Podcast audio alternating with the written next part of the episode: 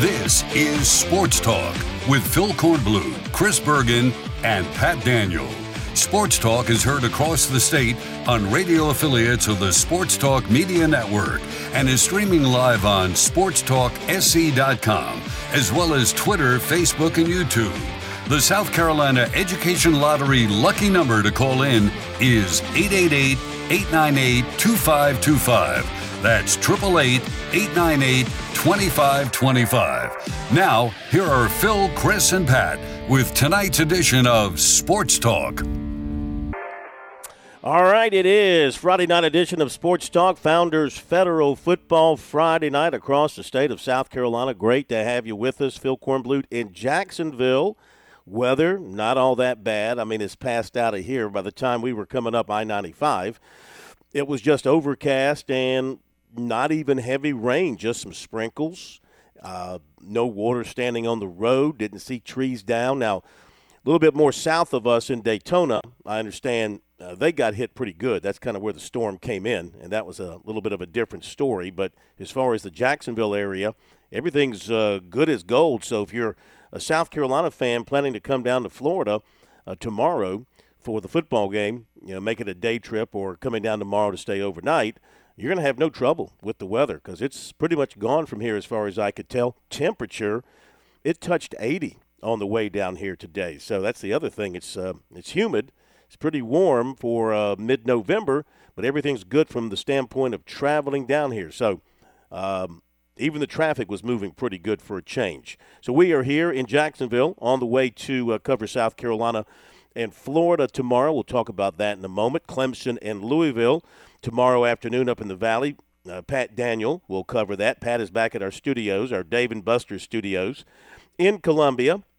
And Chris Bergen is with us from over at the HTC Center in Conway. He's got basketball tonight uh, Coastal Carolina and Methodist, and also tomorrow he's got Coastal Carolina and Southern Miss football as Coastal Carolina wraps up the home slate with a chance to win the division in the Sun Belt and advance to the championship game there. So we got all that going on.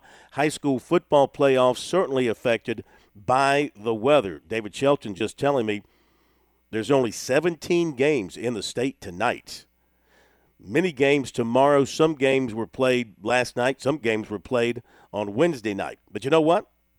If they're playing tonight, we'll have a high school football scoreboard for you at 10:05 to report on whatever it is we have to report on. I just told David to be sure to talk slowly and give some really detailed insight into every ball game that we talk about tonight. So, Chris, we're ready to rock and roll for another weekend of college football. We're down to the last three games of the regular season. South Carolina coming off a win at Vanderbilt, once again feeling a little bit better about itself. Uh, see if Marshawn Lloyd makes a trip with the Gamecocks down to Gainesville. Well, I guess they're coming down tonight. They might already be there. See if he shows up at the stadium tomorrow. Uh, that will be important. That'll be a key cog for what they want to do offensively.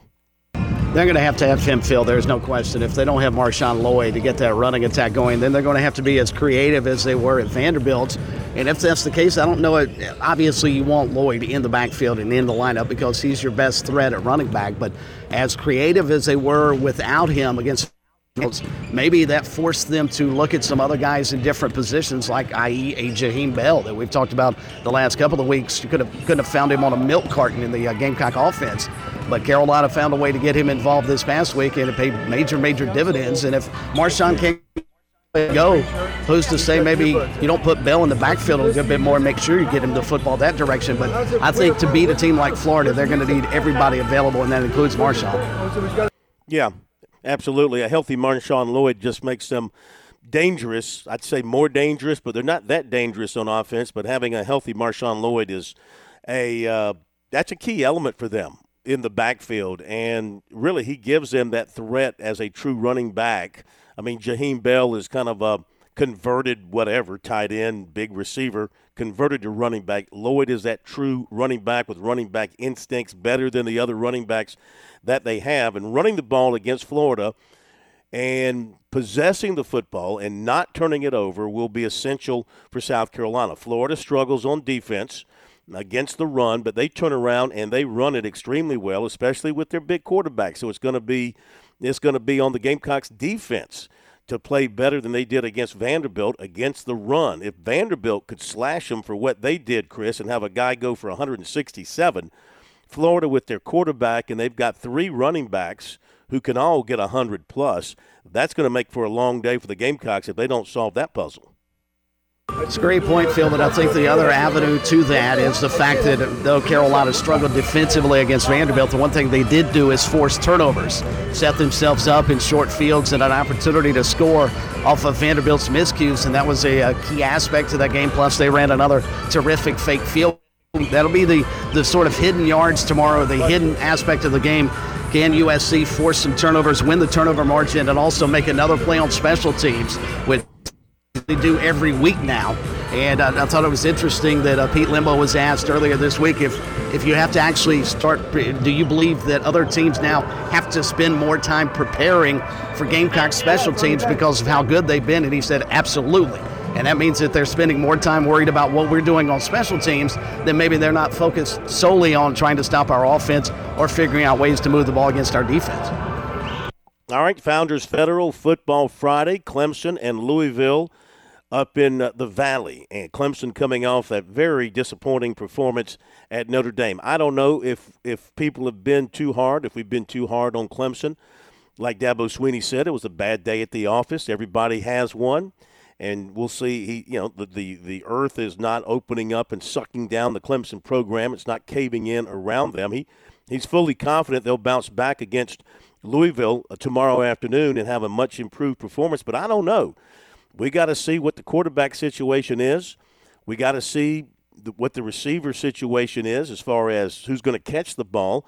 What about the play calling? As Chuck Reedy pointed out on Wednesday, they got to go more vertical, not so much side to side.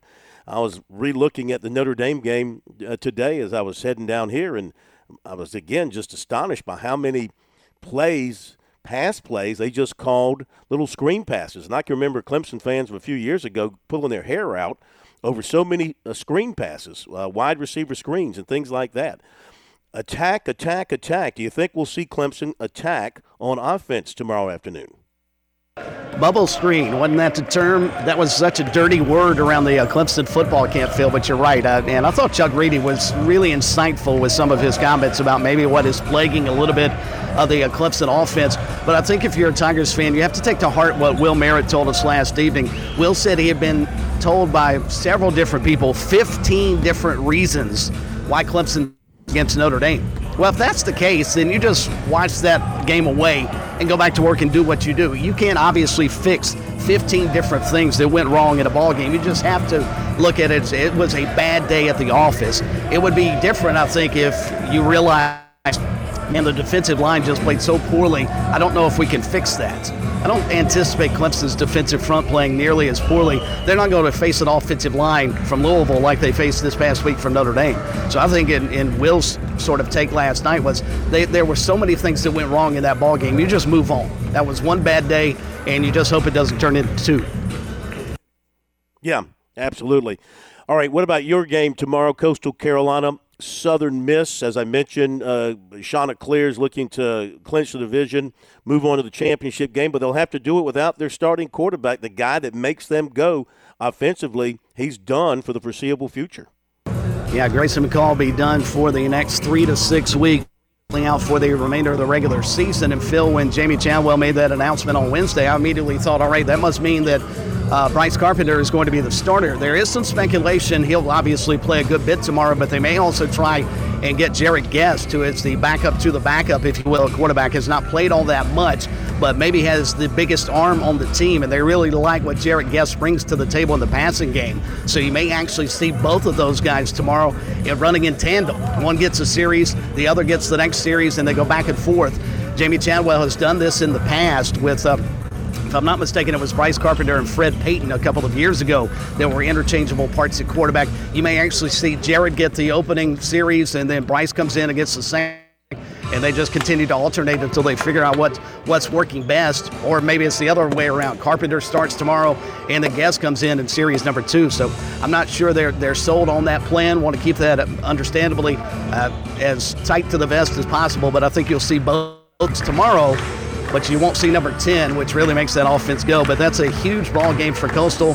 Chance for them to win the division championship at home tomorrow and punch their ticket to the uh, Sun Belt title game. And watching some of the other teams from the West Division, I think the uh, matchup is already starting to take shape. It looks like it'll be Coastal in Troy in the uh, Sun Belt title matchup in a couple of weeks, unless some crazy things happen here the final couple of weeks of the uh, regular season. But that appears to be, at least right now, if they play this weekend, that would be the uh, matchup in the uh, Sun Belt. And those two teams have not met this season. All right, as far as other games coming up tomorrow in the state of South Carolina, got two championship games on tap in Division Two in their particular conferences. Newberry hosting Mars Hill in the South Atlantic Conference, and Benedict hosting Tuskegee in their conference championship game. So, see if we get a couple of teams winning some conference championships there. We've also got Furman in a big Southern Conference game at Mercer. The Paladins having a terrific year. They are right up at the top of the Southern Conference standings, and you know, win uh, tomorrow against Mercer would certainly uh, improve their positioning in the league. The uh, Paladins and Mercer and Chattanooga are all five and one in league play. They all trail Samford, who is six and zero. So win tomorrow for Furman would be huge. They're seven and two overall, ranked 13th and 16th this week. Mercer is ranked 11th and 14th. So that should be a heck of a game over in uh, in Macon, Georgia, in Middle Georgia. We've got uh, Wofford and VMI playing in Spartanburg tomorrow. It's uh, South Carolina State will be at Howard. Uh, Charleston Southern at North Carolina A&T. Virginia Lynchburg. Virginia Lynchburg plays at the Citadel tomorrow. Erskine closes out the season at Barton. North Greenville plays its final game at home against West Georgia. It's at Limestone, home to uh, Emory and Henry, and uh, Allen plays uh, its final game tomorrow at Edward Waters. So that's the schedule around the state of South Carolina. We've got basketball tonight, too, besides your game, Chris, and that's huge. I mean, it doesn't come much bigger in college basketball than Coastal and Methodist. I'll give you that. But we do have. Uh, Throw the South- record books out the window when these two teams get together, Phil. Uh, South Carolina Clemson meeting on the hardwood tonight in Columbia, the rivalry game. Uh, it's way too early. We we don't know anything about these teams right now. Uh, it's kind of a shame, I guess, to us that they're playing it uh, so early because we're, we're we're so captivated and occupied with football right now. But as as people like to say, it is what it is. And the Gamecocks and Tigers get together in college basketball tonight. Both teams are one and zero. Oh. Uh, hard to handicap it, Chris, because we've seen them both one time. They both beat Bulldogs. Uh, USC over State and Clemson over the Citadel. Uh, any idea what to look for tonight? GG Jackson probably be the most single most talented player on um, on the floor. No uh, PJ Hall for Clemson hurts them. Um, Gamecocks at home, maybe an advantage with them. What do you think? I think you just summed it up perfectly, Phil, and I think it speaks volumes that we're 10 minutes into the show and we finally mentioned South Carolina Clemson in any sport, certainly with basketball, and it's an absolute travesty and a shame that that game is tonight, game two of the regular season. The coaching staffs in the athletics department have to do something to maneuver this game into December. I don't care what it takes. Drop some other non conference game. You've got to find a way to move this game where it's a little more impactful. Both teams have gotten a couple of ball games underneath their belts. Let's assume one team wins tonight by 20 points, either one of them. Does that mean they're that much better than the other? I don't. The fact the two of the regular season. And I think you hit on the uh, biggest injury news. Without PJ Hall, be curious to see how Clemson generates enough offense, especially inside. And what does GG Jackson do in his first and perhaps only ever opportunity to play in the USC Clemson rivalry? You just it's insane that it is taking place on November the 11th. The two schools have got to fix this problem and not make basketball the third most important of the rivals. Yeah, you're exactly right. I, I don't like it, but they didn't ask us, and that's I guess it's the only date they could find this year to get this thing in.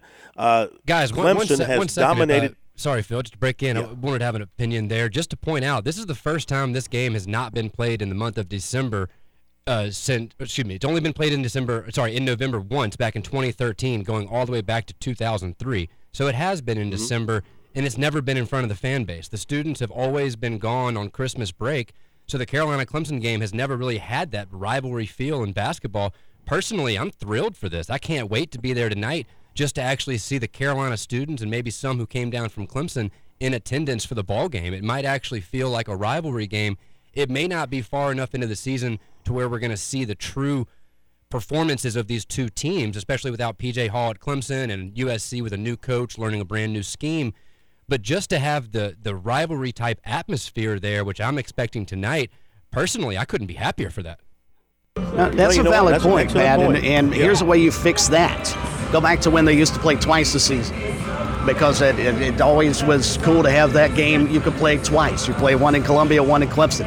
But if you're not, I, I get your point about the students being there, but I just I think it, it short changes the fans to have it this early in the year when neither team is is really tuned up and ready to go for a contest that means so much in our state. Yeah, that's fair. And Chris, uh, I think you've hit the nail on the head. You've said this a number of times. I know Phil and myself both have as well. But a perfect scenario, at least to me, would uh, sorry, and to you, would be Carolina Clemson football weekend play it. Say the game this year is up in Clemson. Well, why not have the basketball game the night before, and then you can make a whole rivalry weekend out of it? That seems like that would get both fan bases involved for multiple days as opposed to just one for football. Yeah, absolutely. I think it's a great idea. And get the golf teams together to play a little match with each other. There's a lot of things they could do around the football game. The uh, Gamecocks lead the series 91 80, but Clemson has been uh, chomping away at that lead. Tigers have won four of the last five. And um, in Columbia, the Gamecocks lead 55 29. But the Gamecocks haven't beaten the Tigers in Columbia since uh, 2014. So we'll see what happens tonight over at the uh, CLA, South Carolina Clemson. Meantime, the USC women tipping off against Maryland tonight up in College Park in a matchup of, uh, of power teams. College of Charleston playing at North Carolina tonight.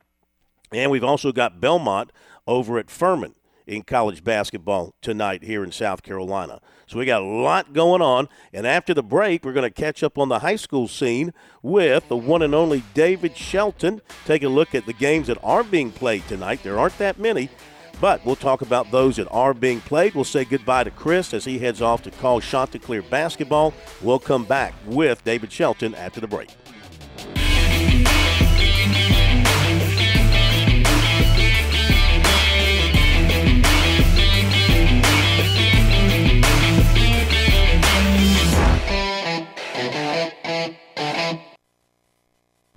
When your day calls for some winning, why not watch your favorite football team at Dave & Buster's? We've got massive HD TVs and hundreds of the hottest new games. Sip from our chef-crafted cocktail menu with exclusive drinks such as the strawberry watermelon margarita or dangerous waters. Cheer on the team with cantina nachos or wings featuring one of our 12 wing flavors. When your day calls for some winning, it's time for Dave & Buster's, where you can watch the games and play the games. Locations in Greenville, Columbia, and Myrtle Beach. Show your team pride wherever you go with Founders Federal Credit Union's collegiate debit cards. Get your University of South Carolina and Clemson University debit cards at any Founders office or by calling 1 800 845 1614. Plus, our debit cards are digital wallet ready, so you can pay however you please. Not a member? Visit relaxjoinfounders.com or one of our 37 convenient locations to see if you qualify for membership. Terms and conditions apply. Founders Federal Credit Union is federally insured by NCUA way. In Columbia, South Carolina, game days are our specialty. Whether you're watching the game from inside the stadium or from the big screen at your favorite local spot, the energy remains the same. Craft the perfect fall Saturday in a city where there is plenty of action on and off the field. From tubing and kayaking to Soda City to rooftop restaurants and plenty barbecue. We're ready when you are. Plan your weekend at experiencecolumbiasc.com. South Carolina's taste buds have spoken, and they're asking for beef. There are more than 7,800 farms raising cattle from pasture to plate in the Palmetto State. So whether it's steaks on the grill before the big game, sirloin medallions plated for date night, or burgers with a family, make sure beef is a part of your playbook this football season. Smoked, grilled, and slow roasted. Find the best way to enjoy your beef at sccattle.org. Beef it's What's for Dinner in South Carolina. Funded by the South Carolina Beef Council, part of the Beef Checkoff program. Hope, life, and the Great Palmetto. What do these things have in common? Scholarship dollars. The SC Hope, the Life, and the Palmetto Fellow Scholarships are funded by the lottery players of this great state. And after 20 years, you've invested over $7 billion in education. $7 billion. Impressive. The South Carolina Education Lottery. When you play, we all win.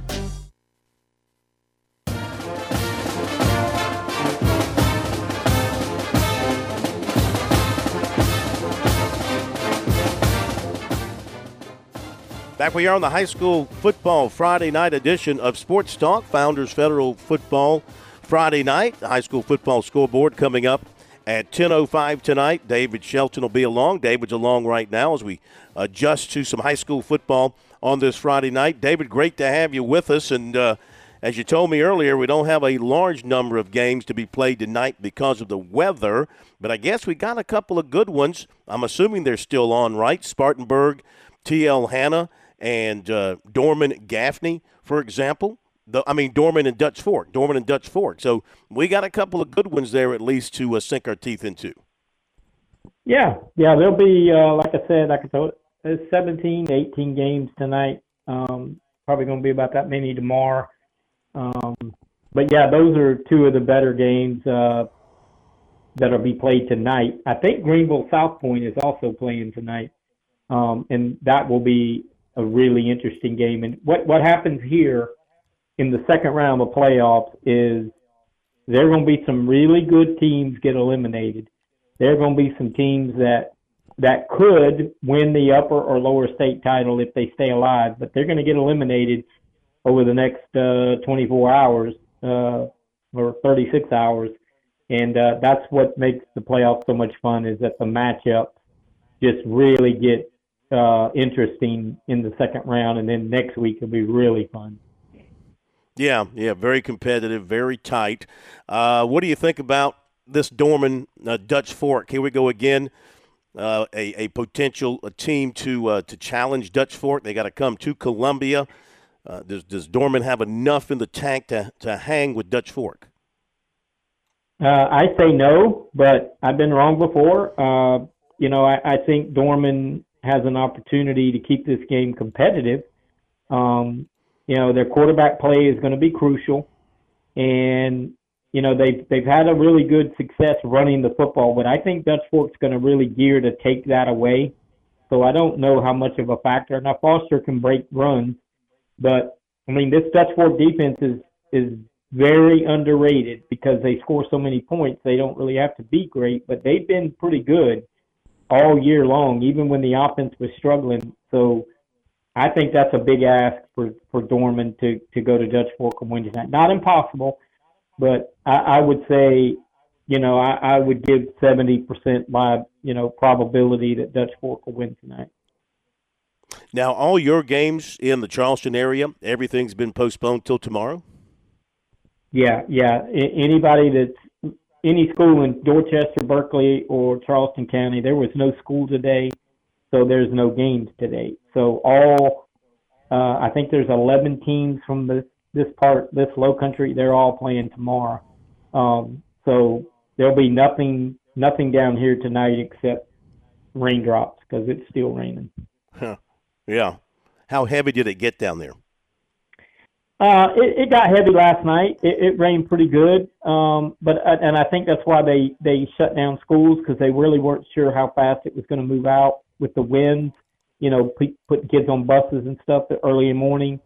So you know, as they're apt to do, they they uh, lean towards the cautionary stage and Hmm. So so as soon as that as soon as that came down yesterday, you know, all the games were were automatically pushed to Saturday. Gotcha. All right, and a couple Except of games in Midlands just. Right, right. When are they playing, or did they already play? They played last night. They played last night, and they won. Uh, yeah, they played Wednesday night, and they won forty-seven nothing. Got, gotcha. All right, my man. Talk to you later on. We got to hit the break, and we'll be back.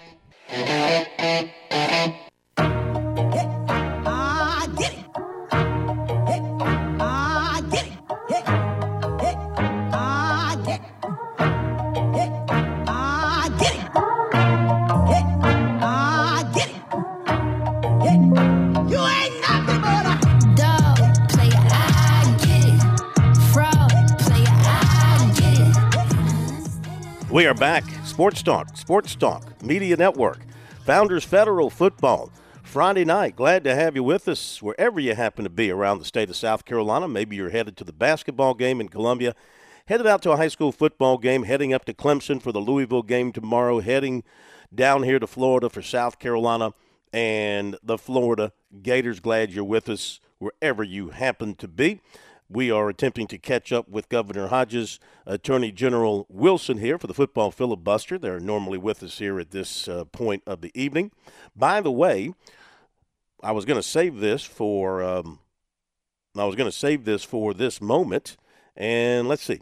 I think we do have the governor with us now. I'm waiting on Pat to give me the word on the general. As soon as we get the general on board with us, we'll move forward and I'll hold my thought until we get those two guys with us. This gives me an opportunity to remind you that Pat, and normally we're in our studios in Columbia, the Dave and Buster studio, where you can eat, drink, play, and catch the big games all season long, right there at Dave and Buster's in Greenville, Columbia, and Myrtle Beach. And of course, this is a great weekend with everything going on. You got the basketball, you got the football, you got the NBA, you got uh, what else is going on? You got some PGA. You got a little bit of everything out there. You got soccer. You got college soccer. Clemson women lost today to Vanderbilt in the NCAA tournament, one to nothing, by the way.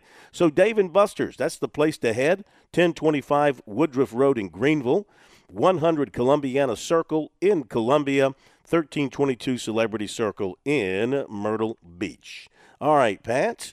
Um, we've got the governor. We don't have the general just yet. Maybe the general is um, he's doing a recount of his election total uh, from this past week. Considering he was unopposed, it shouldn't take very long, except that I wrote my own name in against him. Maybe that's what's uh, what's thrown him off. Let's go ahead and um, get to Governor Jim Hodges. Let's don't uh, hold him up. I know he's a busy man with uh, some important things to do. So you'll hit the theme, there we go. We'll welcome in former governor of the state of South Carolina, Jim Hodges. And I wanted to take this moment, Governor, to welcome you to the program and also, of course, to remember that it is Veterans Day and to thank all the veterans in the audience, the veterans who listen to us every night here on Sports Talk for their service, uh, for what they gave, what they are giving, what their family members gave, what their family members are giving. And I know for you, a man who was, um, you know, commander in chief of the state of South Carolina uh, military, whatever we've got, National Guard, etc. Um, I know that's something that's very important to you as well. Absolutely. I had a, a grandfather and father who were both World War II vets, and had an uncle actually who died when he was in the military uh, before, yeah, it was shortly before Vietnam. So it's uh, very important part of uh, my family's life and heard a lot of great stories about World War II experiences from my dad and my grandfather. So thank you to the veterans who are listening out there for what you've done for the country. Absolutely. And you know, they've given us all the freedoms and they've given us, uh, a lot of us, the opportunity to um, not have to serve in the military if you didn't choose to. I know when I was coming along as a teenager, it was right at the end of the draft. And in fact, uh, my age group was right around the time of the draft lottery. And uh, I was a couple of years too young for that. But I do remember one year when I was like 14 or 15, my uh, birthday came up like number two or number three, you know, something that would definitely have been drafted had I been of age. So uh, appreciate all those folks that came before us for taking care of that business. I remember that well. I had an older brother who was at Furman, and all of the students there had their draft number on their dormitory door. so I'm like you. I, I, I, I was uh, I was born in '56, so I got a draft card, but uh, and I might have had a draft number, but they were no longer pursuing the draft when I finished high school in 1975. But uh, but I distinctly remember people having draft numbers on their dorm door because it meant they either were or were not going to get drafted to go to Vietnam. Wow, how about that? Yeah, I registered for the draft too when I turned 18. You had to back then. You had to register for the draft, and uh, yeah, I too had a draft card. I too had a draft card, but uh, boy, it never came into play. As I told, uh, I spoke at the Sumter Touchdown Club this morning. As I told the folks there, had the country depended on people like me to defend it, we'd all be speaking Chinese today. So it's good that I wasn't sent to the front lines. You know, just just well, wasn't good yeah, that I wasn't you, sent to the front lines. Yeah, but you defended south of the border. I mean, that's when you heard defending That's the right. border, you thought it meant south of the border, and you did it. All right. That's true. That's true. I made sure that area of the state was well protected, well protected. Well, um, we do not have the general with us tonight at this point in time. I don't know if he's tied up with some uh, activities with uh, Veterans Day or just what. Maybe he's still counting his votes from Tuesday, Governor. What do you think? Do you think he got enough votes? He's counting his losses from Sports Talk last week. That's why he's not on the call. you, you put a pretty good Oh. thumping on him. You went four and one, and he went two and three. So you have opened up now a five-game lead. You're 28 and 22, and he is 23 and 27. That's right. I had actually had a really good week. I think I was the only Democrat in South Carolina that had a good week last week, but um, I did, and uh, looking forward to seeing what we can do this week with the picks. Okay. Well, we'll roll with your picks, and I imagine he'll send us his at some point in time, and we'll figure it out from there. But we'll roll with your picks and kind of debate you here a little bit and maybe talk about what we're going to do. So we've got five games for you against the spread, and we begin in the uh, Tar Heel State with the Blue Bellies going to Wake Forest. Uh, Wake Forest is favored by four against a North Carolina team that can score ton of points, but they have a hard time stopping people. And remember this game last year? I mean, what they combined for about 120 something points. Uh, that that game went back and forth, back and forth all afternoon long. And Wake Forest is favored by four here. What do you think? I'll tell you, I, this young quarterback Maye at North Carolina is as good a freshman as I've seen. Uh, I, I think I'm going to take the Tar Heels and the points. It's going to be a really high-scoring game, but uh, he's just exceptional, and um, and I think that he'll be good enough to at least keep it to a field goal. So I'll take the Tar Heels and the points. Tar Heels and the points. Yeah, I think um, I don't know what the over is on this thing. I think I'd, I'd go with the over if I was looking at that. Let's go to the SEC. We've got Georgia at Mississippi State. Got to think about this Georgia team now. They've handled all comers, and they don't seem to be a team that rides the emotional roller coaster. Uh, this is a natural spot for them to have a letdown after that huge home win over Tennessee, but they don't seem to, you know, uh, take their, their eye off the target uh, this year the way they've been playing, and they're getting they're laying 16 here against a team that can throw it extremely well, but. I don't know. I, I'm going to take myself. I'll take Georgia here and lay the points because I think their defense will figure it out against Will Rogers and company. What do you think? I'm with you. I mean, they can't throw it as well as Tennessee, and look what happened to them playing Georgia. Um, I just don't. I think um, Mississippi State tends to have that horizontal passing game. They throw it down the field some, but Georgia will put so much pressure up the middle. Uh, I'm going to take Georgia, and um, I think that they'll. But the 16 points is not enough, so I'll take Georgia. All right, you got the Bulldogs. They're having another special year. Tell you what, let's go to Alabama and Ole Miss. Now, Alabama's got the tough loss at LSU uh, in its memory banks. Uh, how enthused are they going to be knowing that uh, they're out of the playoffs? Uh, Ole Miss, this would be a huge win for them for a number of reasons, not the least of which uh, keeps them within uh, uh, with an opportunity to win the West if LSU falters. Um, maybe keep some hopes alive for them for the postseason and the playoffs. Who knows? uh, and they're home getting 12, and they're pretty potent, and they're pretty good on defense too. But it's Alabama. But is it Alabama? What do you think? Well, we know how close Lane Kiffin and uh, Coach Saban are, so I, I I really believe that uh, this isn't now. This is not the Alabama team defensively and at receiver that they have been in the past. Uh, I just think all around they're not as good as they as they have been. So I think that's too many points for a game at Mississippi. I think it'll be close. I think Alabama will win, but I believe it'll be more like a touchdown. So I'll take Mississippi. Ole Miss, you got. Okay, to the in state games. Let's go to the upstate. Louisville at Clemson. Tigers are favored by seven. We know what happened last week. How will Clemson respond? I got to believe it was a tough week on the practice field for those guys. Louisville got a little something going now. You know, they're they're feeling pretty confident. They got a dangerous quarterback and some other dangerous weapons, and they've played some pretty good defense here of late. But it's Clemson at home kind of back against the wall, kind of the old uh, show me, you know, us against the world, the, the Roy bus, whatever you want to, motivational term you want to use up there. So what do you think? Are Lamar Jackson and DeVante Parker going to be able to play for Louisville this week? That's the rumor out there. Let me ask you that. Yeah, if, you know, if, I haven't seen or heard yet. I'll have to yeah, well, if if neither of them are playing, then I'm going to pick Clemson because I, you know, um, I, Clemson's just this is a, this is perfectly set up for Dabo's uh, psychology with his players. Uh, I just don't think Louisville's that good, and I think Clemson's going to really beat them at least two touchdowns. So you like the Tigers to cover? Absolutely. Okay. All right. Give you the Tigers to cover there. And let's see. That takes us to South Carolina and Florida. And uh, I'm on my way to Gainesville here in Jacksonville, about an hour or so away from Gainesville. So, going to be a sold-out Swamp Senior Day. They're coming off a big win at Texas A&M. Offensively, they were tremendous against A&M and good enough on defense to kind of keep A&M in check. But defense has been their issue this season. If they get it going on the ground – like if they rush for over 208 yards, I think it is every game this year. Above that, they've won. Less than that, they've lost. So that seems to be the the cutoff line there. But I don't know if South Carolina's defense can stop the run that well based on what we saw last week. Anyway, Gamecocks are getting eight. What do you think?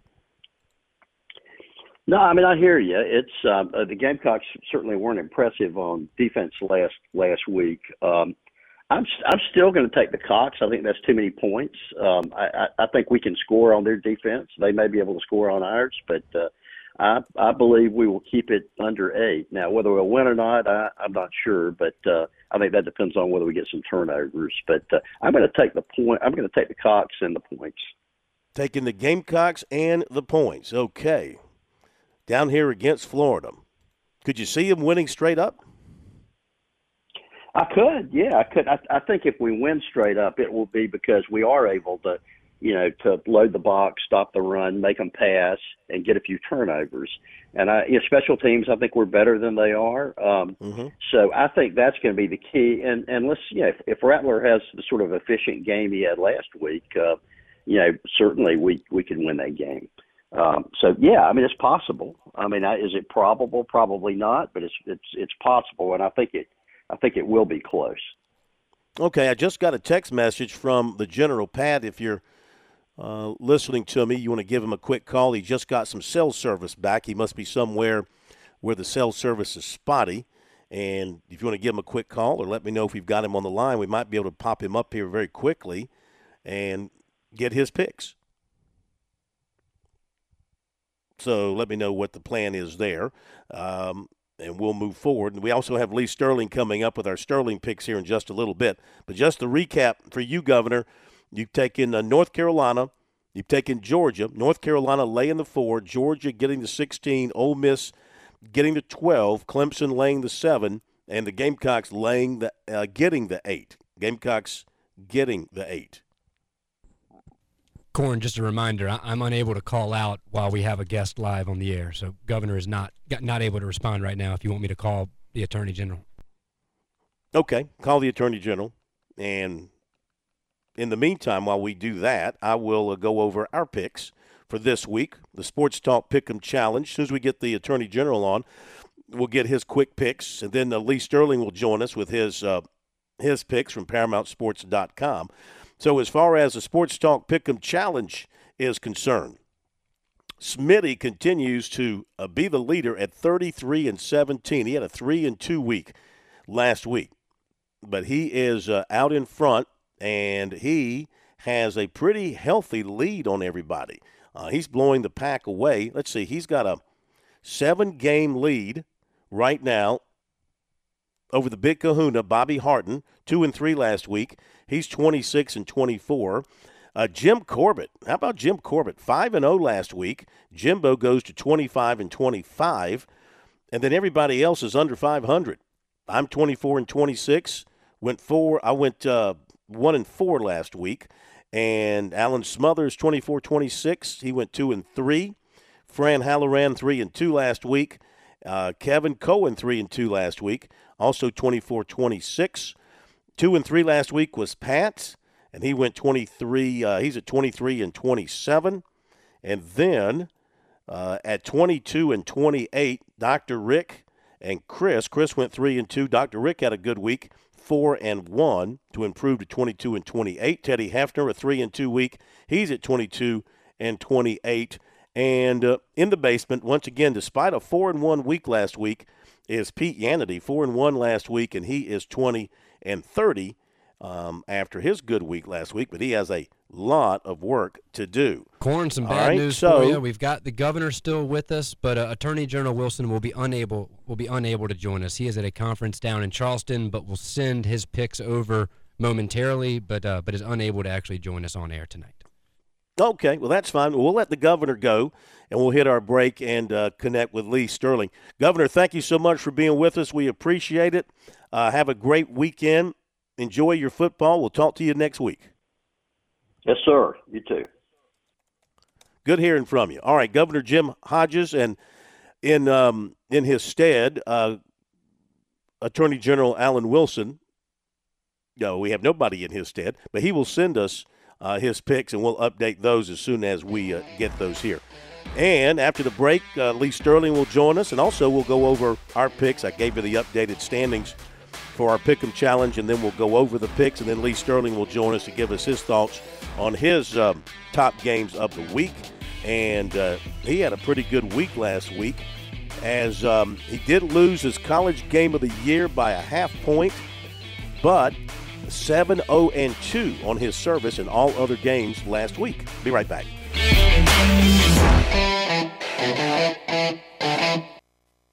Your home is where your memories live. It's where you laugh and where you love. We understand the importance of the valuables under your roof, tangible and intangible alike. So no matter what's around the corner, we'll be there, offering you and your family the support that's made Farm Bureau Insurance a trusted name for nearly 70 years. You deserve more. You deserve a promise. Learn more at scfbins.com. Call me, Alex Satterfield, at 803 749 9171 for all of your Midlands insurance needs. Touchstone Energy cooperative members save more, more on electricity, and members save more on insurance, groceries, healthcare, restaurants, travel, concerts, and sporting events through Co op Connections. Touchstone Energy is an alliance of the member owned electric cooperatives, and as a member, the power is yours. Experience the power of co op membership with Touchstone Energy and find out how much you can save on electricity and a whole lot more at touchstoneenergy.com bomb.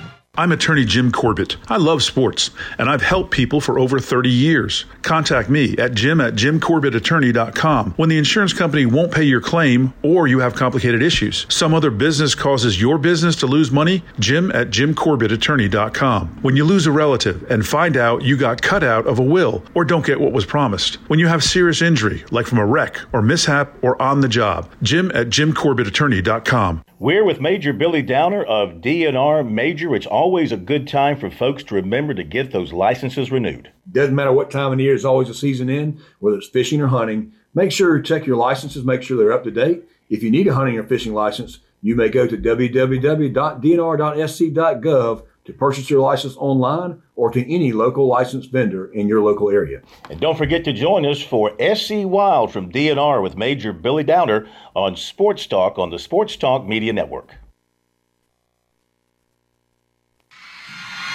I want you to want me.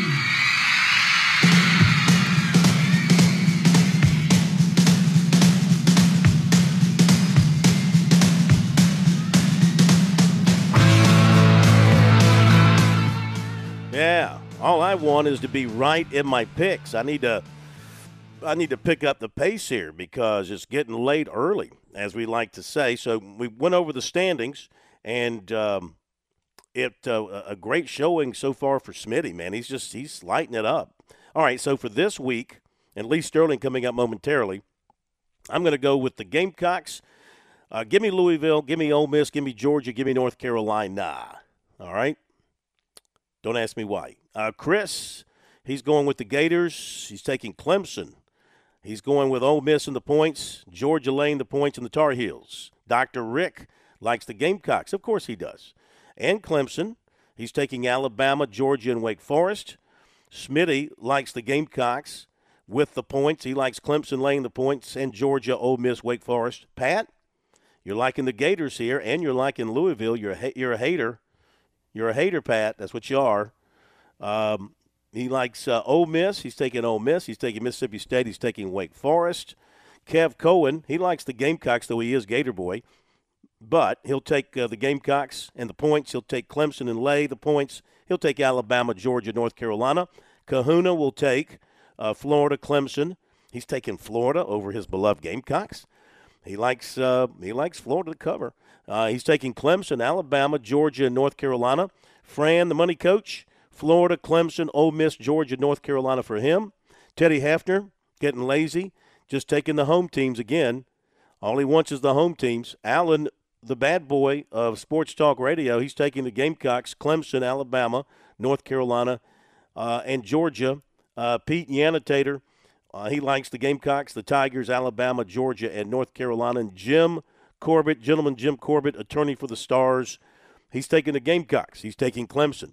He's taking Alabama. He's taking Georgia. He's taking Wake Forest. And who should argue with him? He went 5 and 0 last week. He was Mr. Perfect last week. So I'm certainly not going to argue there. That's our picks. That's our rundown for the Sports Talk Pick'em Challenge for this week. All right, let's get some professional help. We could all use professional help.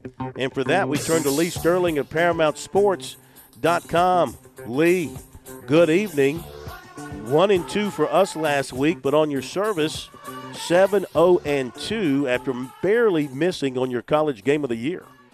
Yeah, still a good week, 7 1 and 2. You always you always remember the close ones. So got to the one yard line and a illegal procedure. If you're in a service academy, how do you have an illegal procedure penalty? Should never happen. True that. Yeah, Yeah. they should be more disciplined than that. I would expect. Right. I would expect more of our military. Okay, let's get to uh, your games of the week, and then we'll tell folks how to get all your good information. Uh, first of all, let's begin with the uh, the Georgia Mississippi State game. Sixteen, the line trap game here.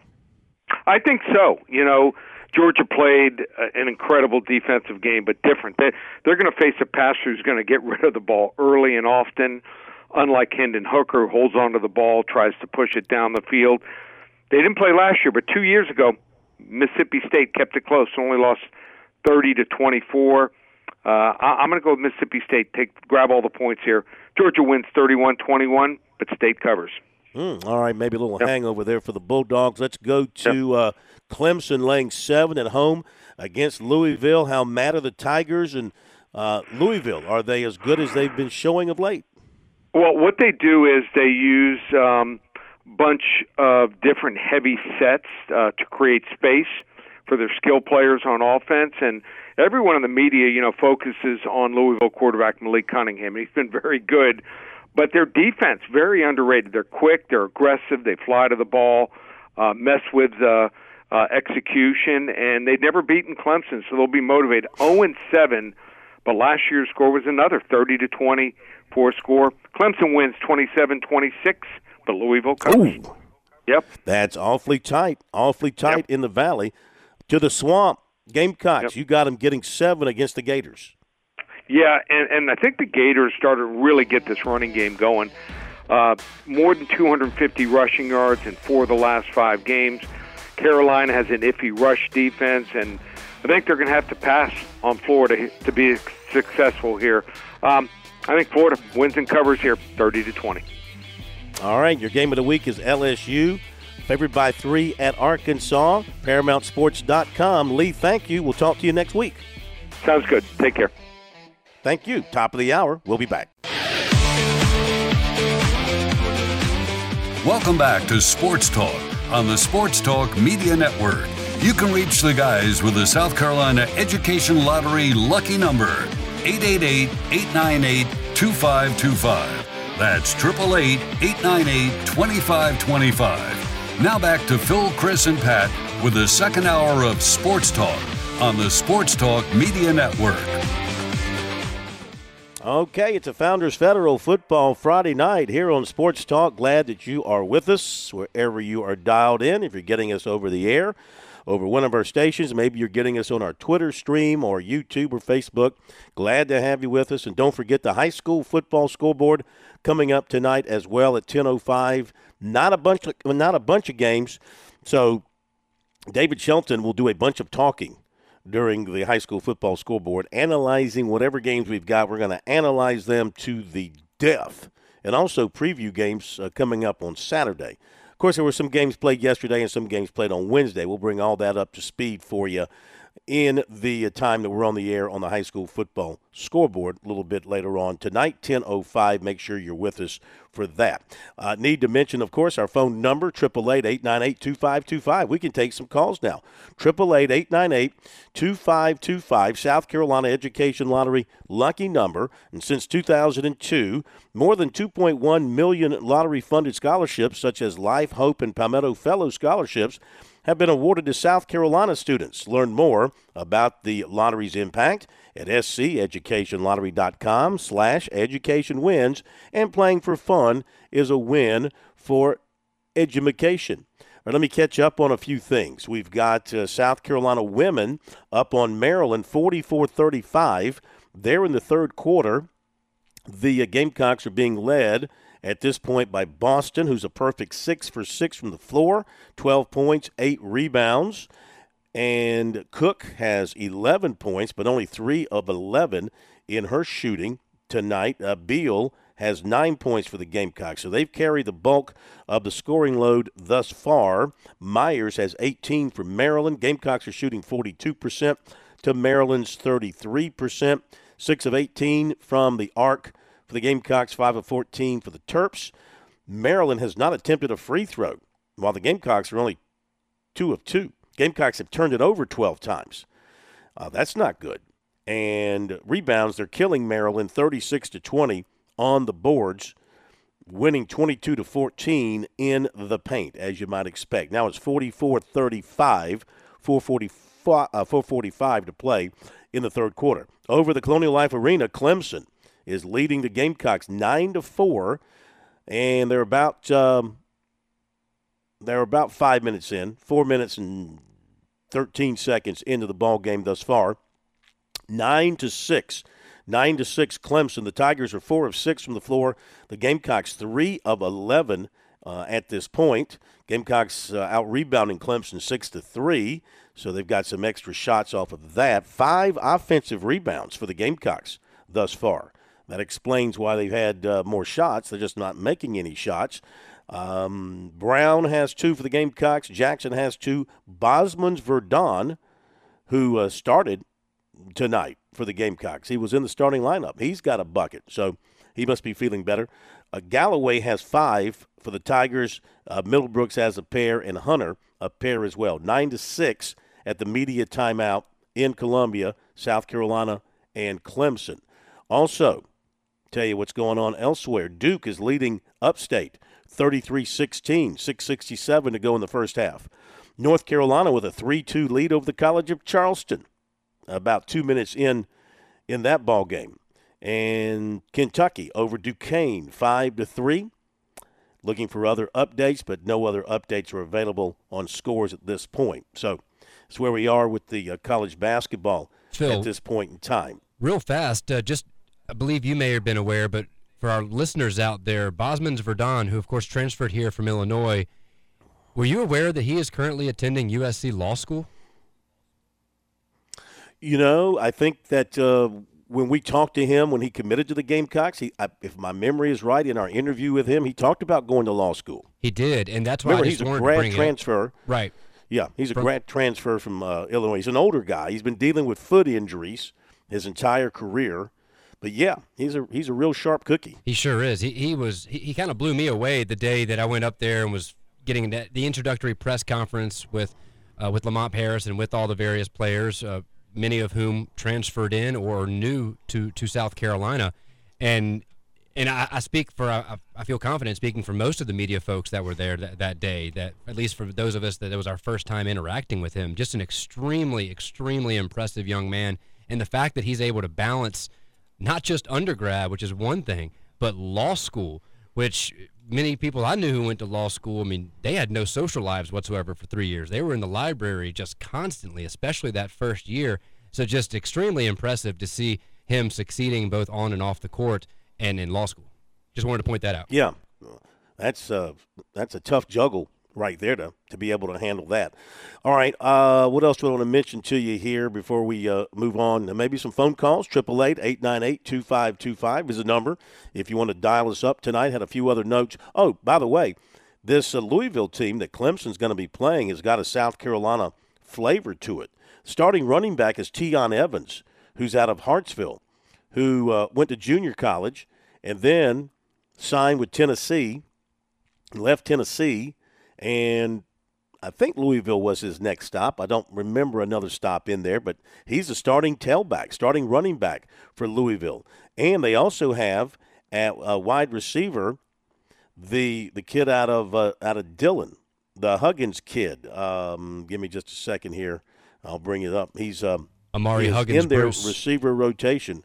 Yeah, Mari Huggins Bruce uh, is in their receiver rotation. So a couple of South Carolina guys, a couple of good players from the state of South Carolina, Shrine Bowlers, as I recall, uh, playing in the in the front uh, front group.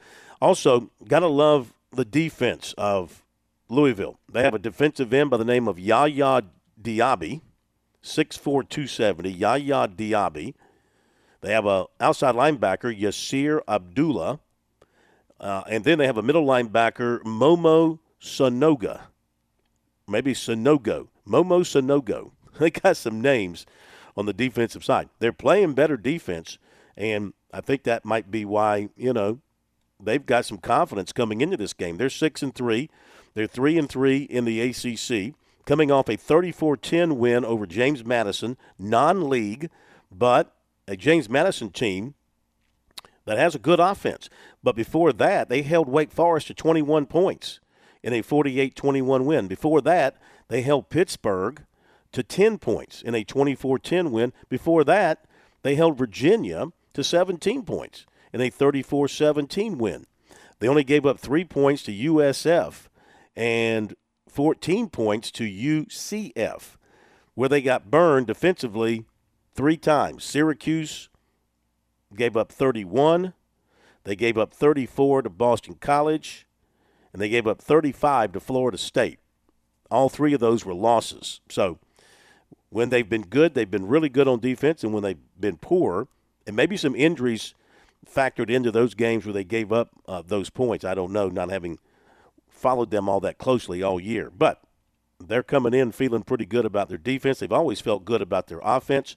As was pointed out by Governor Hodges, they've never beaten Clemson, though they had the Tigers on the ropes last year at Louisville, knocking on the door. Remember, they got down to the two yard line, first and goal at the two yard line, and went backwards from there, and the game ended on a sack of uh, Cunningham.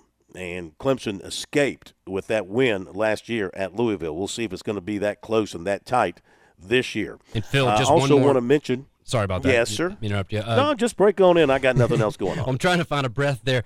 So just to, to add to what you're saying here, Louisville is tied for the nation lead in team sacks with 34 on the season. They're tied with Liberty. Uh, they average just under four sacks a game on the season. And we saw last week what really decided the game, other than than that blocked punt at the beginning, was was the trenches. Notre Dame just absolutely dominated the Tigers both on the offensive line and defensive line, and the offensive line in particular struggled last week. And if if they're not able to do any better tomorrow against Louisville, DJ or Klubnik or, or Hunter Johnson or whomever we see in the backfield may may really struggle or be on on a run. And then the Tigers' opponent next week, Miami, is tied for fourth in the country in sacks on the season. So that offensive line really has to get their act together quick, or this may be a, a tough next two weeks. You don't sound like, you know, very optimistic. Uh, now you're a neutral observer when you're on the job. You know, when you're covering the game, neutral observer. You know, you sound a little concerned though, with your Clemson background. You sound a little concerned. Uh, yeah, and I, I try to be as realistic as possible. I try try my best to call a spade a spade, regardless of my mm. background. And I've seen this team up and up close and personal enough times this season to see uh, there are a lot of chinks in that armor right now. That that armor is not as steel plated as it has been in the past, and the trenches is where we have seen these Dabo Swinney led teams dominate for the last seven or eight years. And this year, that that has absolutely not been the case. Whereas coming into this year the preseason hype was about the strength of both the offensive and the defensive line. And quite frankly, to this point, I think they're lucky to have one loss on the season. And as hot as Louisville is entering into this game, both offensively, they're either second or third in the ACC in rushing yards per game. They lead the nation in sacks. The trenches up in Louisville are pretty strong. And I, I just feel like that is where the game is won and lost. And tomorrow, there may be some upset Tiger fans, and that's why I took Louisville. I do think Clemson ultimately wins the game, but I think it'll come mm-hmm. down to the very end like it did last year.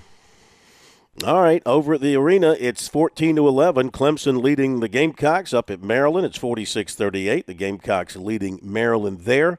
Also wanted to mention just a couple of other notes. USC pitcher Roman Kimball, the transfer from Notre Dame, announced last night he will have Tommy John surgery. He's going to miss the season.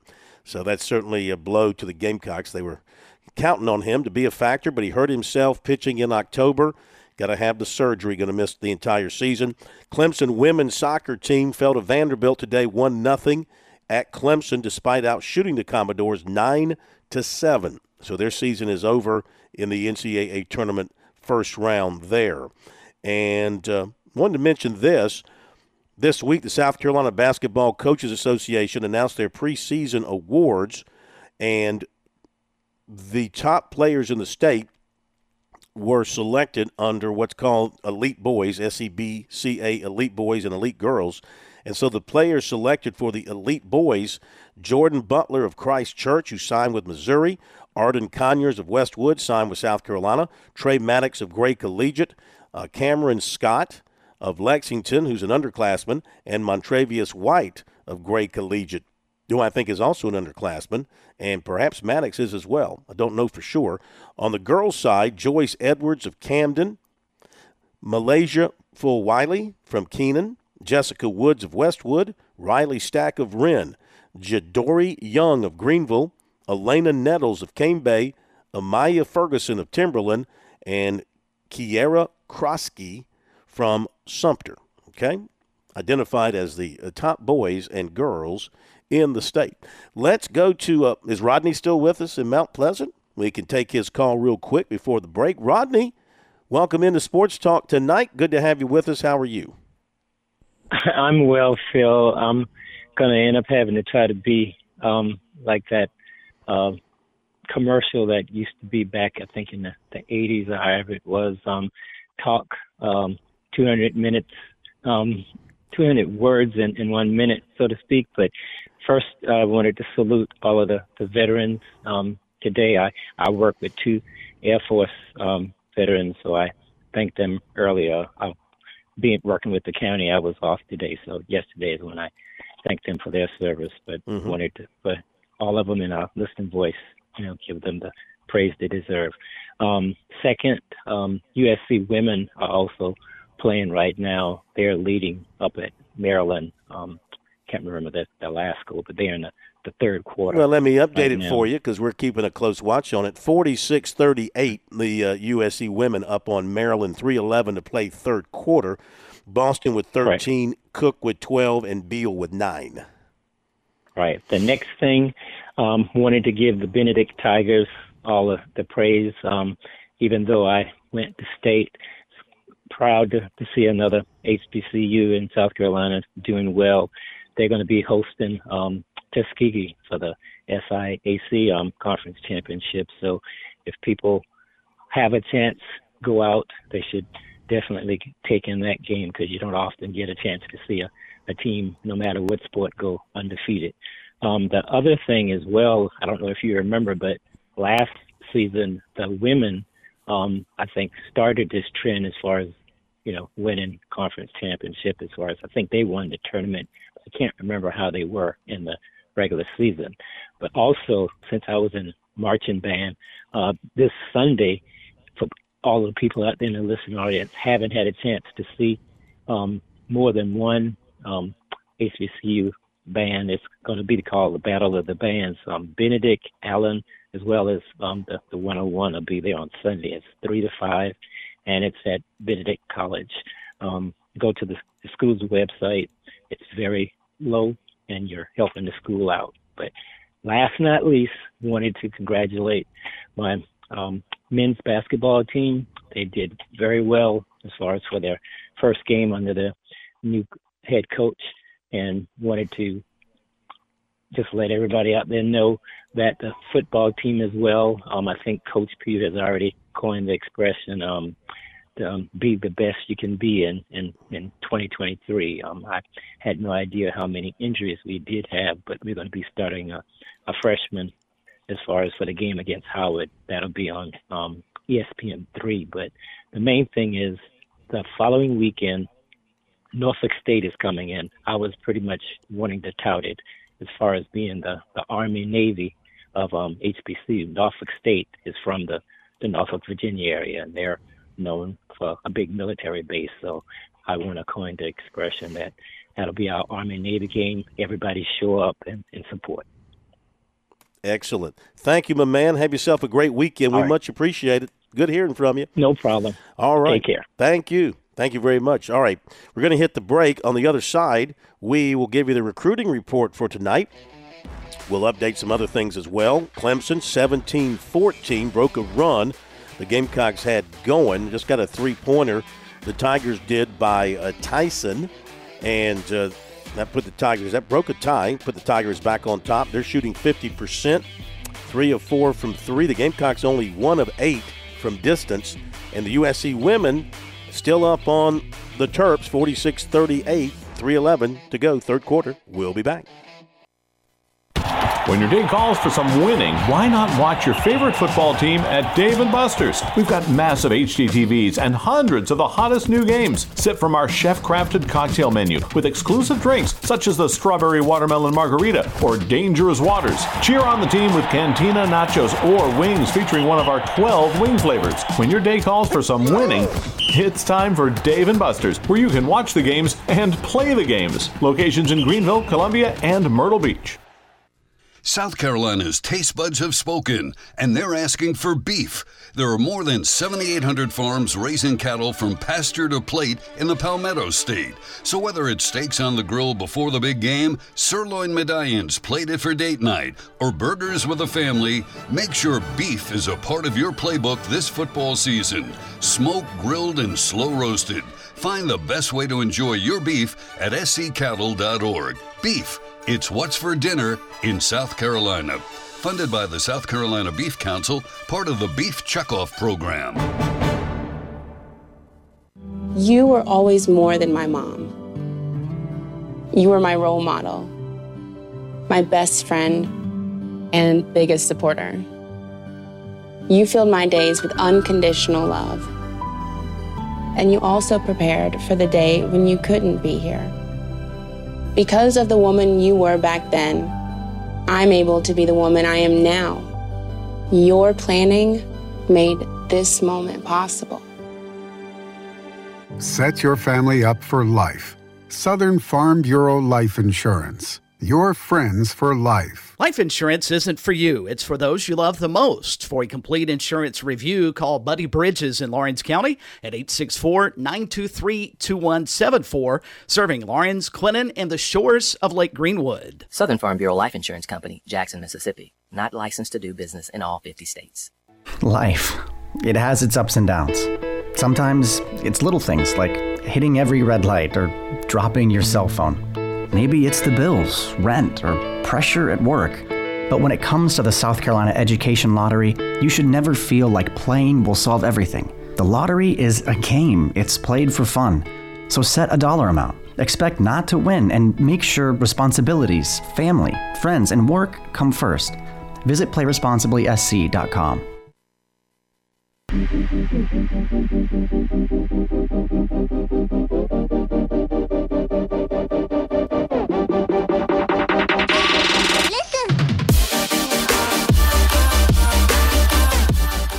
Well, if you missed it today at Seawells, that's on you. That's your fault. It was a roast beef Friday, Pat. Did you get over there and get the meat sweats or anything like that?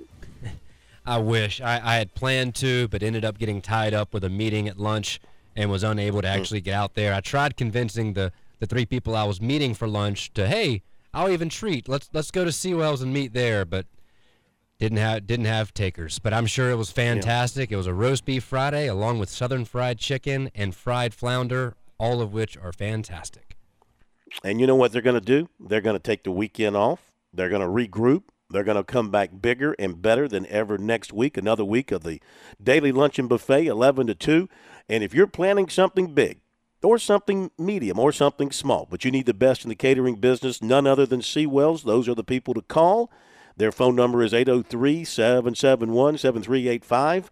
Online at SeawellsCateringSC.com. 2024 linebacker Andrew Hines is 6'1, 215. He's from the famed Woodward Academy in Atlanta. He's been to Clemson more than any other school in recent years, about four times, the most recent visit coming October 22nd for the Syracuse game. Tigers have not offered, but they're very interested. He says Wes Goodwin has been talking to him a good bit and letting him know how much he's uh, wanted by them and how he'd be a major part of their class, etc. They just haven't offered yet. But he does enjoy going to Clemson. He's liked it every time he's been there. He likes how the linebackers play at Clemson. He is not rushing into a decision, so it's okay the Tigers haven't offered him yet. He's been to Clemson, Auburn, Michigan, Florida, Georgia Tech. This weekend is Georgia Tech. And LSU will be next weekend. Now, USC has an offer. He was at the Gamecock Clemson game last season, and he has been in touch with uh, linebackers coach, defensive coordinator Clayton White. Uh, they like him a lot, and he's also very interested in South Carolina. And he likes the way that uh, they use their linebackers and the fact that White uh, sees him uh, able to play a number of different positions in the linebacking role. And he has the Gamecocks in high regard. He said they're definitely up there with him right now. Uh, he is um, going to consider uh, the Gamecocks uh, moving forward. This season, 48 tackles, six sacks. South Florence quarterback LaNorris Sellers continues to row through the playoffs. Second round win on Wednesday. He had 141 yards passing, three touchdowns, but that was only in the first half. He wasn't needed in the second half. They had a running clock and they were up like 50 to nothing. As for his recruiting, Georgia is the latest school to get in touch with him of late, and they've told him they want to build a relationship. He also continues to hear from USC Shane Beamer, who invited him in for the Tennessee game. However, he is still pretty firm with his commitment to Syracuse, and right now he plans to watch them in person when they play at Wake Forest on the 19th. He's going to sign in December and enroll in January. Tight end Luke Chilton of Fredericksburg, Virginia, he talked with USC tight ends coach Jody Wright Thursday night, which has been their routine, and they've been talking about the possibility of a preferred walk-on offer. And Chilton said Wright indicated to him that one would be coming his way when they talk next week. Chilton was in for the A&M game. He'll return for a bowl practice. Once he gets that from USC, he'll have that as an option, along with a PWO offer from Virginia Tech, a scholarship offer from Army, and a Division three school he likes is offering him the chance to play football and basketball. Meantime, today the Gamecocks got a, a commitment from a, a tight end with a PWO offer. Lucas Voza, 6'4", 240 out of New Jersey, and IMG Academy. He tweeted out he's headed to USC. It's a PWO situation. 2024 punter place kicker Bobby Inkskler of Florida plans to visit Clemson on Saturday. He's quite a good prospect as a kicker. 2022 shortstop right-hander Sawyer Smith of North Myrtle Beach committed to Coastal Carolina. And uh, let's see if there's anything else we should mention that we haven't already mentioned. Cam Scott's on his official visit to Auburn this weekend. Uh, per Steve Wiltfong of 247 Sports, 2024 receiver Ryan Wingo of St. Louis plans to be at Clemson for the uh, Miami game. All right, there you go. Recruiting. It's available on our website, sportstalksc.com, on Twitter at sportstalksc. We're back, birdies and bogeys around South Carolina coming up. Four. Straight down the middle. It went straight down the middle. Then it started to hook just a wee, wee bit. And that's when my caddy lost sight of it. That little white pellet has never been found to this day. But it went straight down the middle. Like All right, it is time to kind of kick back, relax a little bit, and talk about some of the great things in the golf world around the state of South Carolina and beyond our beautiful borders. We welcome in once again edition of Birdies and Bogeys around South Carolina here on Sports Talk. He is George.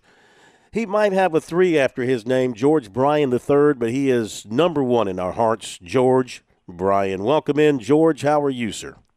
Oh, I couldn't be better. It's it's uh it's sneaking up on my favorite time of year for for golf.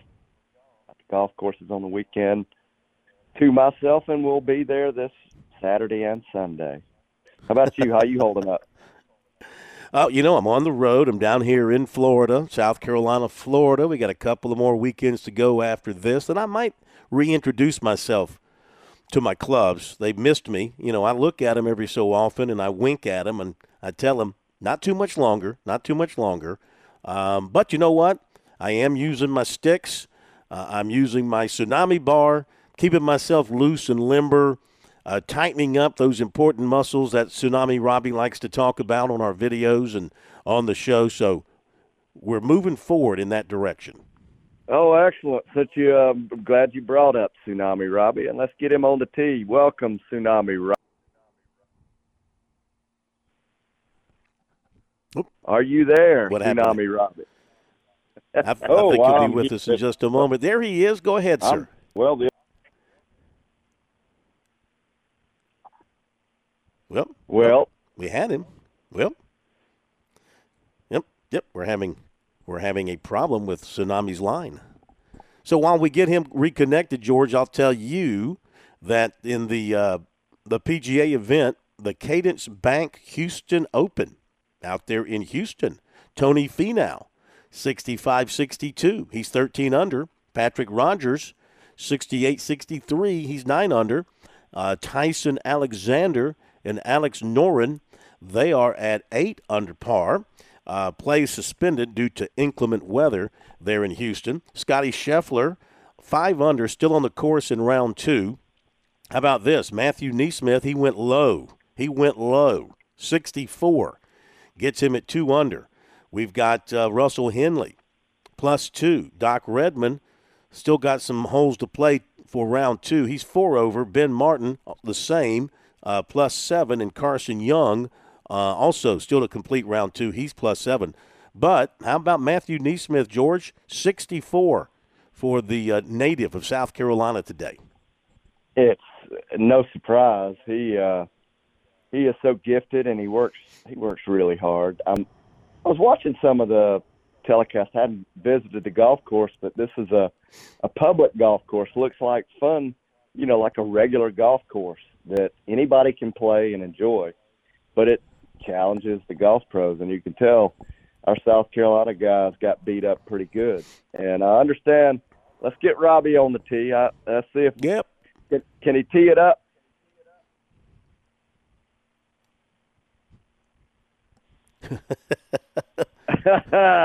Well, Hey, guys, I'm not, sure, I'm not sure what's going on with the system. It's doing this lovely thing. He can hear us, but we are unable to hear him. Uh, give me one more moment to try to get him reconnected a, a third A- time. Absolutely. Hey, Phil- While we do Phil, that, we will- George. Yep. we will just take we'll keep taking swings. We never give up. Never give No, up. I was going to ask you to talk about. You know, it was signing day on Wednesday for golfers around the state of South Carolina, and I know you keep a close watch on that. Anybody in particular, male or female, you want to mention who signed up with somebody this week? Yeah, I'm gonna I'm gonna leave out probably more than I need to, but I will tighten up and and uh, do do my homework. There's a young fella from Lexington who uh, his name is Ashton Eubanks. He just committed to go play at Winthrop, and Ashton is one of these. I think he'll he could easily be a tour player uh, if he if he puts his sets his sights on it. He's a, uh, really hits the ball forever. He's got a great demeanor for the game, but uh, he'll be going to play for Kevin Penley, and that's a great program in Rock Hill. So I know you probably have mentioned some of the other players. I'll be a little better prepared uh, next week. I am. I, I do like to follow in this new era. Uh, they're they're. Uh, well, it's a little tougher for me to keep up with it because I don't I don't I don't pay that much attention to social media like I should. So maybe you've Well, got how about news. how about uh, Rowan Sullivan from Charleston signing with Vanderbilt? Yeah, we Uh, talked about that though back. player. yeah, we talked about that back. In, that's old news. There, we had him on the show and he was talking about it. Okay, okay. uh, Listen, I can't remember these things. How about Will Baker out of Georgia, Prince Avenue Christian? He signed with Clemson. You know much about him? Do not. I do not.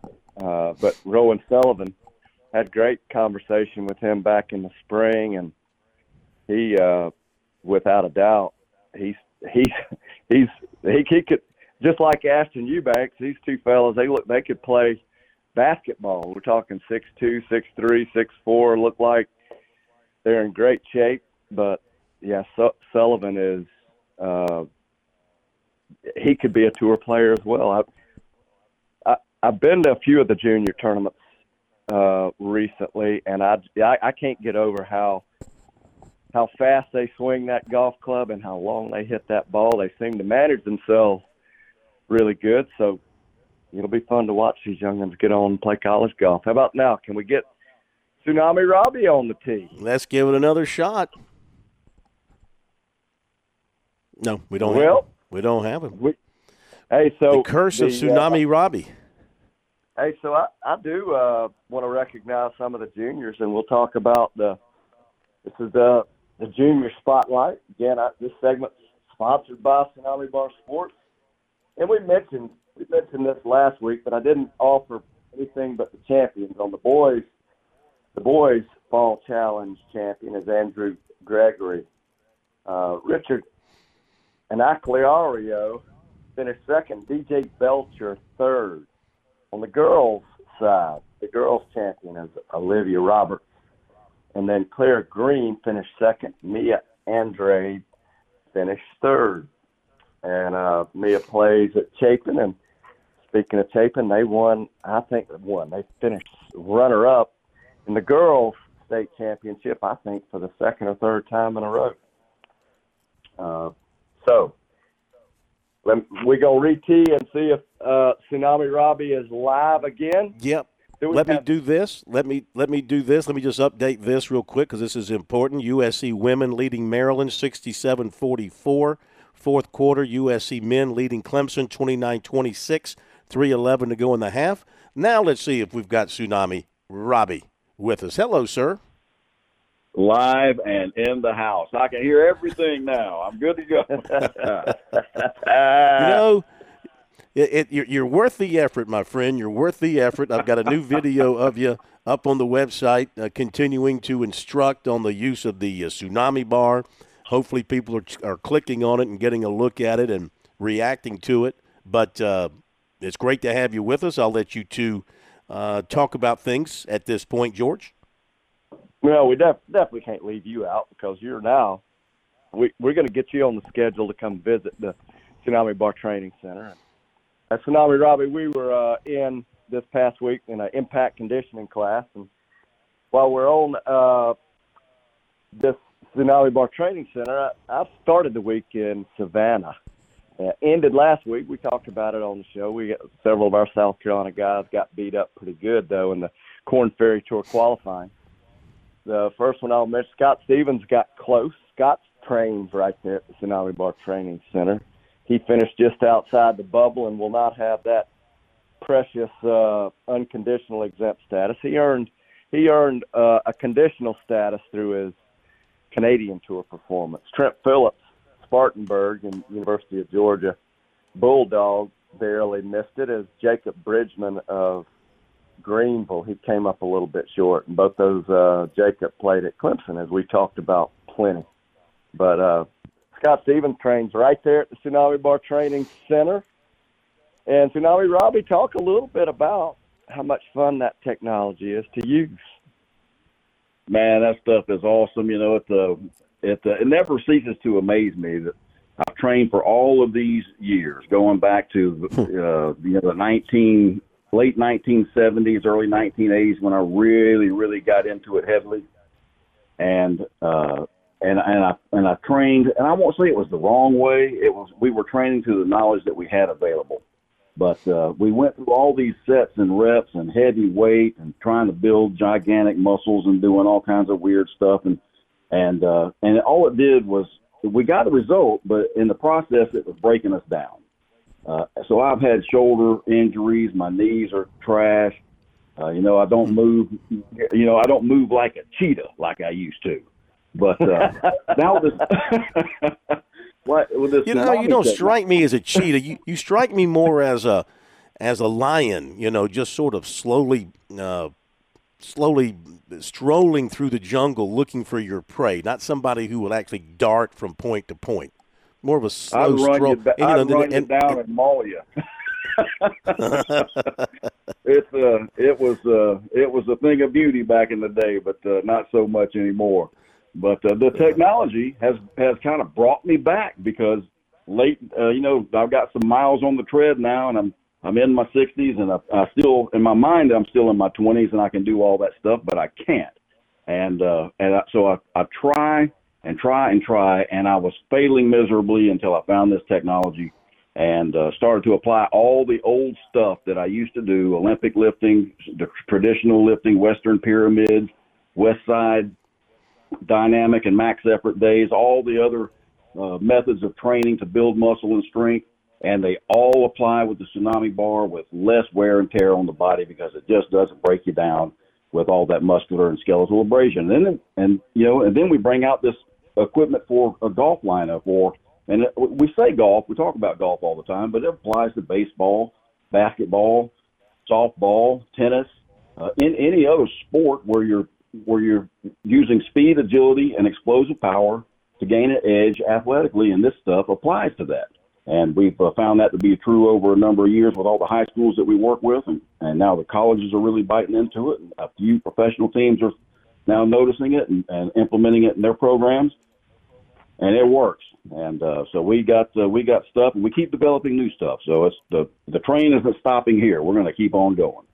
Speaking of speaking of new, we were Tuesday night. We got a there's an impact conditioning class Tuesday nights. Hoping you can uh, check out. I, I think you could. Well, you know, after I send you the link, Phil, you could actually sign up right there on your website on the Sports Talk website.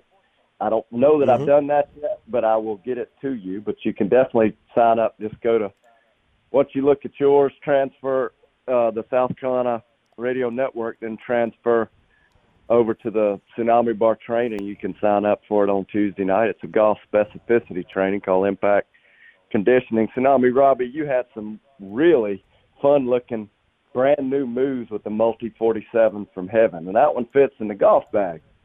We got the picture. You got to visualize the technology, or or just go through the website and you can see Phil and Robbie using that multi 47. It fits in the golf bag, two and a half pounds. But the, what, when it comes say, to ju- just to be more exact, it's more Robbie using and me watching. You know, just to be exact.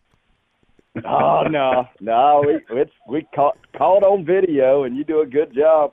That was just that was just you had been poorly trained by me, but Tsunami Robbie, he's the pro trainer. He had you tighten Yeah. up, but it, uh, Tsunami Robbie, talk about the you know how much fun the agility training is with, for example, the multi forty seven and some of the ideas that you have come up with. Well, the um, you know the, the it, it looks it looks almost very simplistic in in the bar itself. It's just a straight bar with a couple of foam rubber handles on it, and the bar bends a little bit so it's flexible. But we can do other things with it to make it more dynamic. We can uh, we have ways to attach bands to it, so we can do rotational movements with band resistance offset to one side or another. We can do shoulder stabilization. We can do explosive, um, you know, chopping moves that are going to help, especially in the golf game. We we do it a lot with medicine balls and weight stacks, but now you can have a nice little package that fits in the in the front bag of, of your of your golf bag, the one that uh, you know might hold your rangefinder or something like that.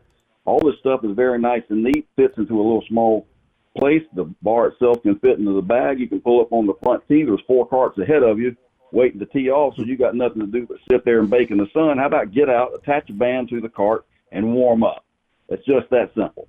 And uh, you can do it with the bands in the bar. Put it, put it right back in the bag. It's out of sight, out of mind, and you can go enjoy enjoy around after getting warmed up like you should. Yep, and that's uh, a little bit of the right kind of movement can go a long way, and technically it makes it makes golf an easier game. So there's a there's some thought out there that golf can be difficult. Uh, the technology, at least what we're finding, uh, simplifies, makes it easier, allows it allows folks to access not just their natural uh, God-given skill, but their trained skill. And Phil Canders, he's an 81 year old that we've spoken of. In the last three years, has picked up, uh, without exaggerating, one yard more than 15, slightly more than 15, on the fly, which equates to about 20 to 25 after the ball rolls out. So he was at about 190 three years ago at 78, and he uh, we played with him last week. Well, actually, week before last now, and Phil was out there 230 to 240, and witnessed by not just myself but Tsunami Robbie and Mike Mike Ramsey as well. So it's uh, h- how does it sound, Phil Kornblut? For the older we get, the longer we can get. How do, what does that sound like? You know, that would be magic. That would be absolutely magical. if you could hit the ball longer, the the the less that you kind of I mean, you know, as you get older, I guess you know, muscle wise, you maybe you're not what you used to be, but there's a way through all this to develop more club head speed, right? Make better contact Absolutely. and hit it longer. Is that what you're saying? We're not we're not exaggerating. We got I have more than just we have more than just one person to validate. There's others. I'll without going down a list. There's Tom. There's Richard. These these men are over well over 75. In fact, a couple of them 80 plus, and they have literally gotten longer over the last three or four years. Now that hey, this, there's more to golf than how far you hit it, but when you're climbing that ladder, there when you're climbing that ladder, the thought of of gaining more speed. And here's the thing too, Wesley, w- which we talked about, my son Wesley, he was injured, got injured twice, ba- almost back to back, and he uh, came back fat, much faster. And that's not unusual when you talk when w- for a high 20s, early 30s athlete, uh, but when it comes to a player like well, at least the kind of injuries Wesley had. Before the injury, he was uh, somewhere in that 115, 1, 112 to 115 club speed, and after the injury, he's at he's got three to five miles an hour more. That's a, that's significant gain. So that technology. Uh, now, now, now he's got to find the ball. That's the other part, by the way. he can swing it faster. He just needs to get better at finding it. But, uh, uh, uh, so it's it's one of those things that uh, it, it's it amazes me to see what can happen, and when we get it in the hands of the young folks, the high school and the college kids, and we have several uh, several of the college teams that are using the product. It does uh, take on a whole brand new, different perspective. These ki- kids don't need much to get a big benefit. Yeah, those guys um, came into the gym. I saw them yesterday, as a matter of fact. G saw Scott and uh, Wesley and Will. They all came in, got a workout in, and um, you know uh, those guys. Those guys enjoy it, and that's and it's it's not the way it used to be. It used to be the workout part was what you didn't want to do, but it was a necessary evil. You just kind of did it because you knew it, make, it was going to make you a little bit better, make you feel better, make you perform better. But these guys, they get in there and, um, they have a great time doing it, which they're friends and they enjoy working out and hanging out together. But uh, they got a good workout in. I was watching what they were doing. That uh, they got after it. They all had a good sweat rolling, and when they left, they were all smiling and joking and having a great time uh, as opposed to my old days of working out where you lay on the floor for a half an hour and, and hope somebody doesn't step on you because you can't move uh, any any longer. So it uh, it's a it's a different way of training, and um, anybody that's really if they got any interest at all, 720 Chris Drive, come on out. I'll take you through it.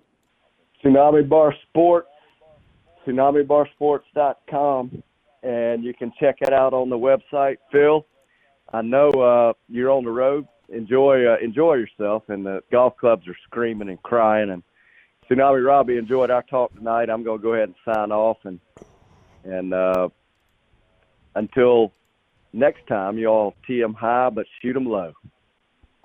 Guys, as always, we appreciate it. Yes, George, they're just resting. They're at rest, but they know they're about to be put to use here in the near future. Robbie, thank you very much, sir. Have a great weekend. Thank you, guys. Great talking to you. You too. Thank you. George, thank you as always. A pleasure to have George and Robbie on with us. And yes, Tsunami Bar Sports is fantastic. I mean, I'm not just saying that because these are buds. You have to go see it to understand what we're talking about. Pat, I want you to go out there one day and take a look at it. Any of you listening to us, get over there and they'll be happy to show you around and show you what they're doing. It is high tech, scientific but it's good for you. It's healthy.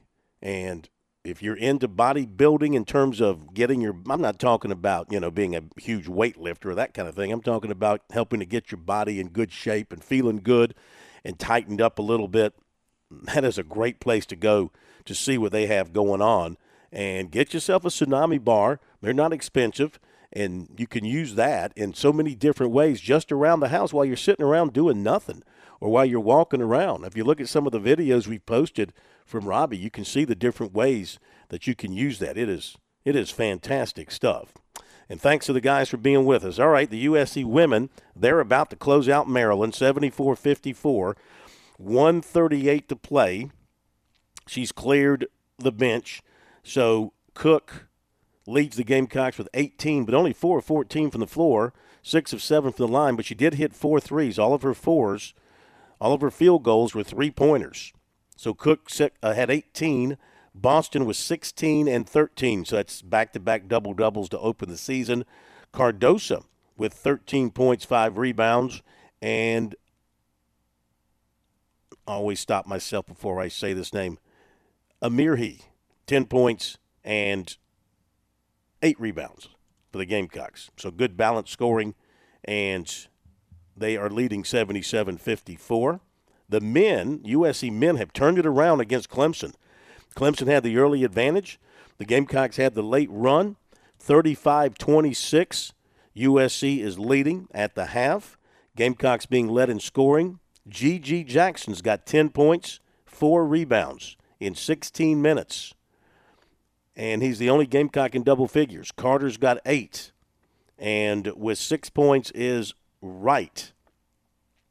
Clemson led by. Um, Big news! You'll see the name that yeah. led the first half, PJ Hall. PJ he entered Hall. the game. Where did he 50, come from? So he he practiced all week. I hesit- I should have brought this up in the first hour, but I hesitated because he practiced lightly all week. Was questionable slash doubtful to play tonight. So this is a bit surprising. But he entered the game about with about 15 minutes remaining in the first half, and and has led the Tigers at at, at this yeah. point. He led them with seven points. Uh, and four rebounds in the first half. But as you mentioned, the Gamecocks finished the half on a 14 to 2 run after Clemson went ahead 24 to 21 with 5:26 remaining, and now the Gamecocks lead 35-26 at the break. Wow. Wow, how uh, about that? They kept that under wraps. That was there any reporting on that before the game started? I didn't see it. Minimal, but I have one other kind of breaking story for you here. I don't believe you mentioned it. Marshawn Lloyd did not travel with the Gamecocks to Gainesville, so that's confirmed. Marshawn Ooh. Lloyd will be out tomorrow for the Gamecocks. As I figured, based on what Beamer said on Tuesday and Thursday, you can tell by the way he talks when a guy's not going to play. Had that feeling. Okay, we'll see what happens. Uh, thanks for being with us and join us for the scoreboard later on tonight. Have a great night.